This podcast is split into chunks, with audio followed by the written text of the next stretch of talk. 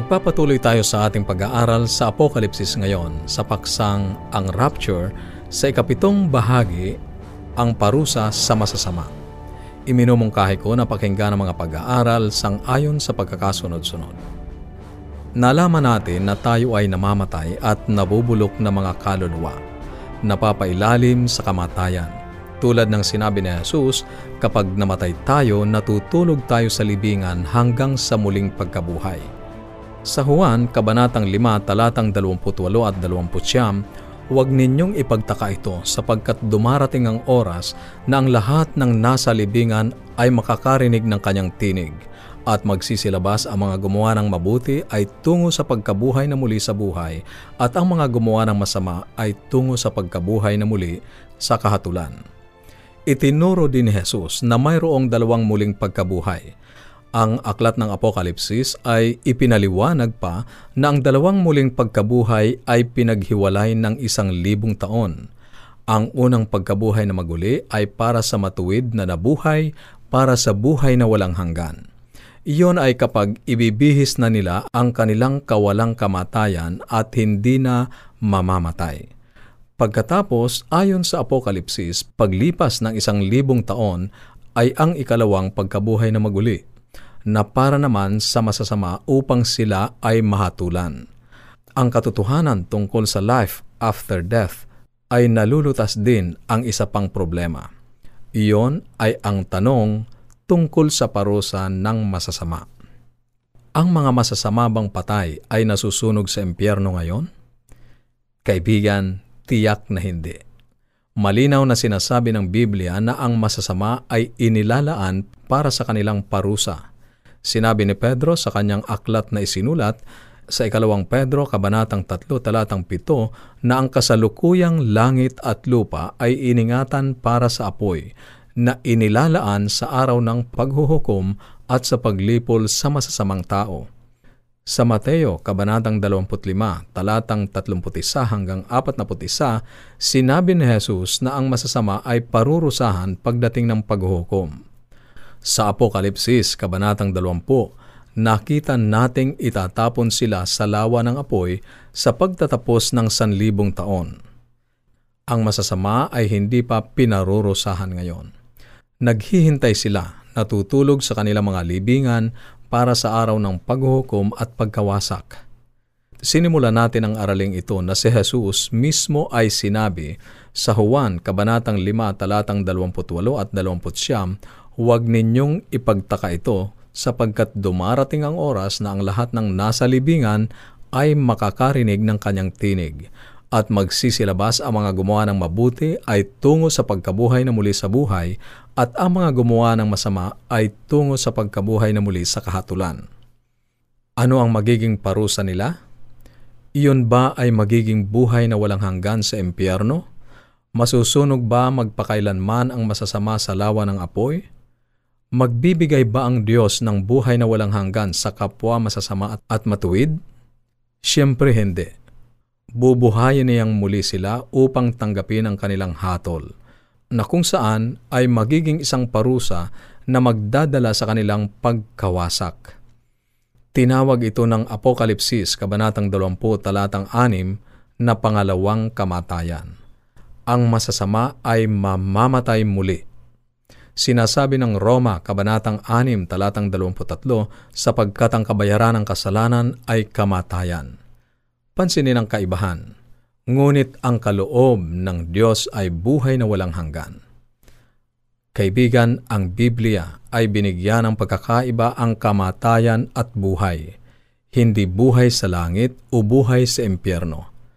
Hindi sinabi ng Juan, Kabanatang 3 talatang 16, na sapagkat gayon na lamang ang pag-ibig ng Diyos sa sanlibutan na kanyang ibinigay ang kanyang bugtong na anak upang ang sinumang maniwala sa kanya ay hindi magkaroon ng buhay na walang hanggan sa impyerno, ngunit magkaroon ng buhay na walang hanggan sa langit.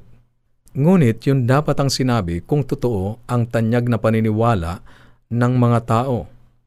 Subalit sinabi ng talata na ang mga maniniwala ay hindi mamamatay, nakabaligtaran sa mga hindi maniniwala. Ang mga maniniwala ay tatanggap ng buhay na walang hanggan. mayroong pagkakaiba sa pagitan ng dalawa. Manampalataya at mabuhay, huwag manampalataya at mamatay. Ang sikat na katuruan ay pareho silang may buhay na walang hanggan. Ngunit ginugugol nila ito sa magkaibang lugar. Itinuro nila na ang matuwid ay mabubuhay magpakailanman sa langit, habang ang masasama ay nabubuhay ngunit nasusunog magpakailanman sa apoy ng impyerno. Iyon ay wala sa Biblia. Iyon ay hindi tama. Ipinaliwanag ito ng Malakias, Kabanatang 4, Talatang 1, at tatlo sa ganitong paraan. Pakinggan mo kaibigan. Ang araw ay dumarating na gaya ng nagniningas na pugon na ang lahat ng palalo at lahat ng gumagawa ng masama ay magiging parang ipa. At ang araw na dumarating ang susunog sa kanila, sabi ng Panginoon ng mga hukbo, ano pat hindi magiiwan sa kanila ng ugat ni sangaman inyong yayapakan ng masasama sapagkat sila'y magiging abo sa ilalim ng mga talampakan ng inyong mga paa sa araw na aking inihahanda, sabi ng Panginoon ng mga hukbo. Kaibigan, ang masasama ay masusunog. Masisira sila ng ganap kapag nagdusa sila sa ikalawang kamatayan. Magkakaroon ng impyerno, huwag mong pagkakamalan iyon. Minsan ay napagbibintangan akong hindi naniniwala sa impyerno. Hindi naniniwala ako na mayroong impyerno. At sinasabi ko sa kanila, ang impyerno ko ay mas mainit pa kaysa sa impyerno ninyo. Tinutupok noon ang mga masama. Ang sa iyo ay hindi sapat na mainit upang matupok sila. Kaibigan, itinuturo sa atin ng Biblia na ang masasama ay parurusahan sa apoy dahil sa kanilang kasamaan tulad ng nabasa natin. Ang Diyos ay makatarungan at hindi niya patatakasin ang nagkasala. Nilinaw ni Jesus na ang bawat isa ay parurusahan alinsunod sa kanyang pagkakasala sang ayon sa Lukas, Kabanatang 12, talatang 47 at 48. Ang mawaglit ay isang kakilakilabot na trahedya. Ngunit ang pagdurusa na iyon ay magtatapos sa kamatayan, hindi buhay na walang hanggan sa apoy na taliwas sa mga itinuturo at paniniwala ng iba. Sinasabi ng mga awit, Kabanatang 37, talatang 20, ngunit ang masama ay mamamatay. Sila'y nawawala, gaya ng usok, sila'y napaparam. Sinasabi ng talatang 10, gayon may sandali na lamang at ang masama ay mawawala na. Nangangahulugan iyon na darating ang oras na wala sila maging sa impyerno. Sinabi pa ng aklat ng Obadiah sa talatang labing anim, magiging waribang sila'y hindi nabuhay. Sila ay masusunog, sila ay magiging abo, sangayon sa Biblia. Ang mga naniniwala sa isang walang hanggang impyerno ay nabigong kilalanin ang mismong ideya na naghahatid ng isang kamatayang suntok sa walang hanggang ebanghelyo ni Heso Kristo. Hindi ka maaaring magkaroon ng pareho. Sundan mo ako kaibigan. Ang aklat ng mga Hebreo ay nagbibigay ng isang malinaw na larawan ng mga layunin ng Ebanghelyo. Pakinggan mo ang sinasabi sa Hebreo Kabanatang Siyam, talatang 26. Subalit ngayon, minsanan siyang nahayag sa katapusan ng panahon para sa pag-aalis ng mga kasalanan sa pamamagitan ng pag-aalay ng kanyang sarili. Ayon sa talatang ito, ang dahilan na namatay si Jesus ay upang maalis ang kasalanan. Siyempre, nais niyang iligtas tayo. Iyon ay malinaw. Ngunit ano ang ililigtas sa atin ni Jesus? Siya ay dumating upang iligtas tayo mula sa ating mga kasalanan. Sumulat si Mateo.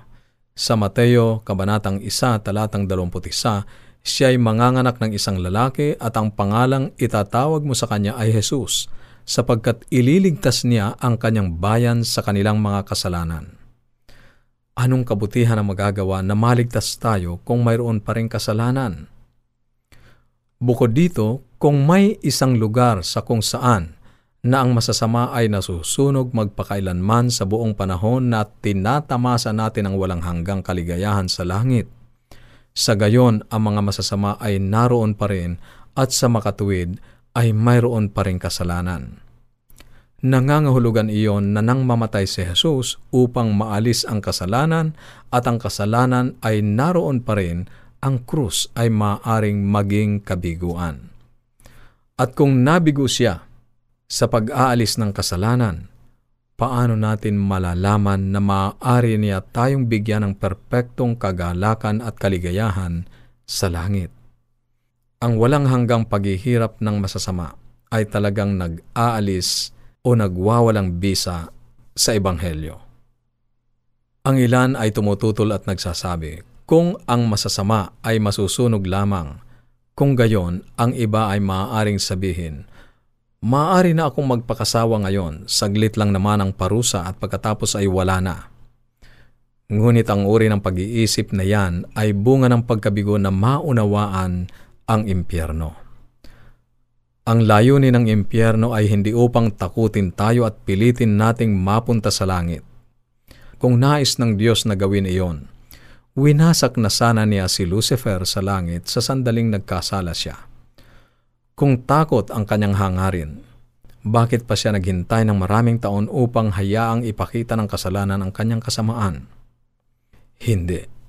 Ang layunin ng impyerno ay hindi upang takutin tayo, kundi upang itapon ang kasalanan, sunugin ang kasalanan, upang tayo ay mabuhay sa isang sansinukob na perpektong kapayapaan at kaligayahan ang mararanasan. Kaibigan ng Diyos ay tumitingin sa planetang ito at nakikita ang masasama na binubugbog at pinapalo ang kanyang mga anak – Nakikita niya ang matapat na naghihirap mula sa sakit sa puso, sakit, giyera, natural na sakuna at mga bunga ng kasalanan. Sa wakas ay sinabi niya, Tama na! At tatanggalin niya ang presensya ng kasalanan sa San Sinukob magpakailanman. Nais ng Diyos na bigyang buhay ang lahat ng mga mananampalataya at magiging karapat-dapat na mga mamamayan sila sa kanyang walang hanggang kaharian. Ayokong maranasan ang lawa ng apoy na iyon. Sa pamamagitan ng biyaya ng Diyos, lahat tayo ay maaaring naroroon sa magandang bahay na kung saan hindi magkakaroon ng sakit, kamatayan, at kalungkutan. Kaibigan, inaasahan ko ang araw na iyon at natutuwa ako na ang katotohanan tungkol sa kamatayan ay ginagawang mas maganda ang plano ng Diyos.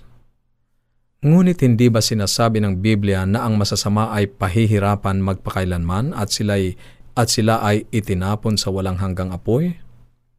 Iyon ang susunod nating pag-aaralan. Kaibigan, kung mayroon ka mga katanungan, o anuman ang nais mong iparating sa amin o kaya ay nais mong magkaroon ng mga aklat at aralin sa Biblia na aming ipinamimigay, maaari kang tumawag o i-text ang iyong kompletong pangalan at address sa 0917-5643-777. 0917-5643-777 at sa Smart 0919 0001 777 0919-0001-777. At maaari ka ring tumawag ng libre sa ating toll-free number 1-800-132-20196 1-800-132-20196 Maaari ka ring magpadala ng mensahe sa ating Facebook page facebook.com slash awr Luzon, Philippines. Facebook.com slash awr Luzon, Philippines. O dumalaw sa ating website www.awr.org www.awr.org